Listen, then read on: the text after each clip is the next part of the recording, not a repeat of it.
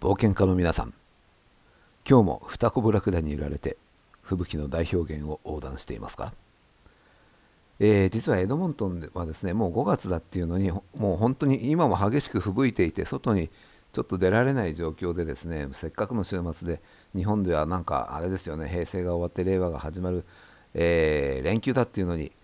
ちょっと、えー、家に閉じ込められております。はい、えー、さて本日はですねあの日本人向けの英語教育 YouTuber の界隈がちょっと荒れてるという話をしてみたいと思うんですが、えー、最初の発端はですね すいません。えっ、ー、とこれなんとかえっ、ー、と U コネクトさんの、えー、まだマイフレンドと言っていますか？日本人がよく間違える英語。という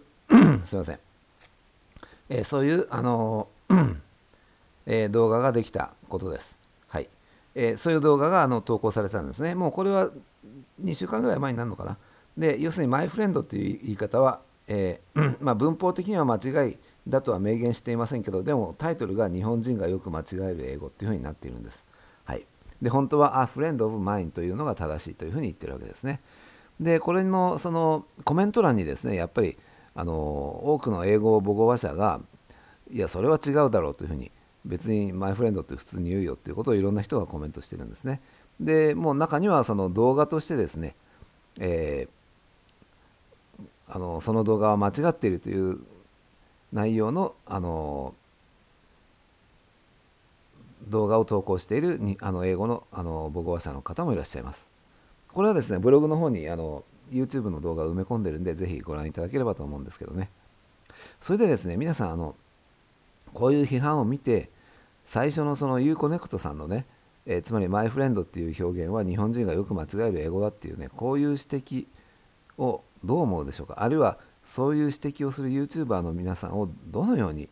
あの英語が英語の学習者である皆さんはどのように感じるでしょうか。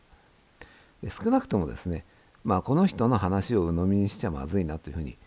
えー、その人を評価してしまうのはもうそれは普通だと思うんですよね。てかそうじゃないとそれはリテラシーが低すぎます。はい、で場合によってはですね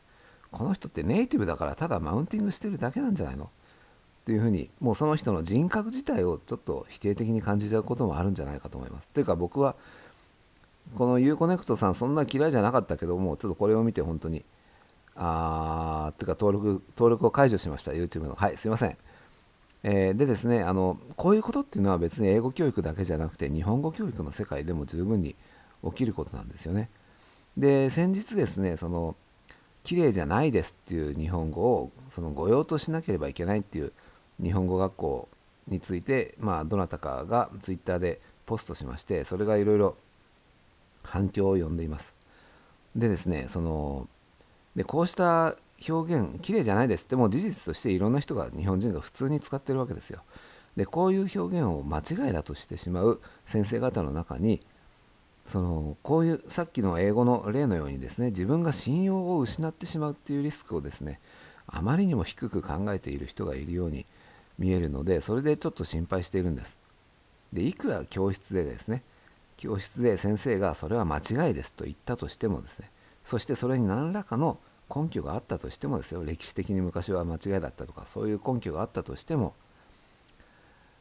あるいはまあ人に相手によっては言わない方がいい表現だとかですね。そういう根拠があったとしても最近の日本語学習者っていうのはそれをすぐに検証することができるわけなんです。もう Google で検索すればもう日本人が綺麗じゃないですって大量に使っていることはすぐにあの分かるすぐに知ることができますしあるいは日本人の友達にですねあの綺麗じゃないですって間違いだって先生に言われたんですけどこの先生が言ってることは正しいことですかって日本人に聞いたりすることができます。海外にいてもですよそれはね。でそしたら当然日本人の友達っていうのはこの今日あの2番目に紹介したこの動画みたいにですねえー、その先生おかしいよっていうふうにもう友達みんな言うと思うんですよ。でそうしたらその教室の中にいる学習者は目の前にいる教師をどういうふうに思うでしょうか？信用していいかどうかわからない教材を使って勉強するというのは僕にはすごいフラストレーションなんですよね。で教師にと教師でもあってもそれはもう同じだと思います。この人信用していいかどうかわかんないっていうそういう環境で勉強しなきゃいけないのは本当にフラストレーションがたまりますよねで僕はですね時々みんなの日本語についてその、えー、否定的なことを書いていますけどこの件に関してはむしろですねそれを使う側の教師の方に問題があるんじゃないかと思っています。というのもみんなの日本語ができたのはまだインターネットが本格的に普及する前でその頃は特に特に海外では学習者に聞かすあの聞かせるあるいは学習学習者に見せる日本語は教師がほとんどコントロールすることができたんですよね。だから教えやすいように文系を積み上げることに専念することができましたしそれが自然かどうかっていうことよりも教えやすいかあるいはその効率を優先することができたわけです。もう一つの時代の変化はですねその頃は話し言葉と書き言葉の区別が非常に大きかったということです。今のようにソーシャルメディアありませんでしたから話し言葉がそのまま文字化されることはほとんどありませんでした。印刷には印刷にふさわしい書き言葉の文体があり話し言葉をそのまま文字化したような今のチャットとかメッセンジャーとかツイッターとかはその頃はなかったわけです。ですから話し言葉でよく使われる表現がですね大量に目に入るようなことは想定されていなかったのは当然です。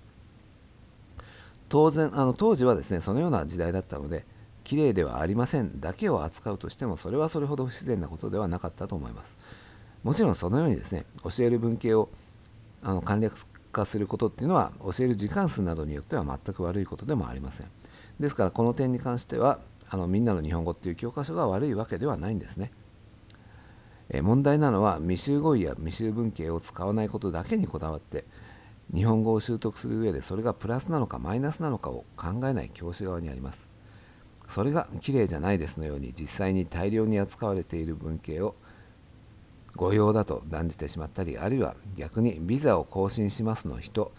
などのように明らかな碑文を学習者にインプットしてしまうことにつながっているんです。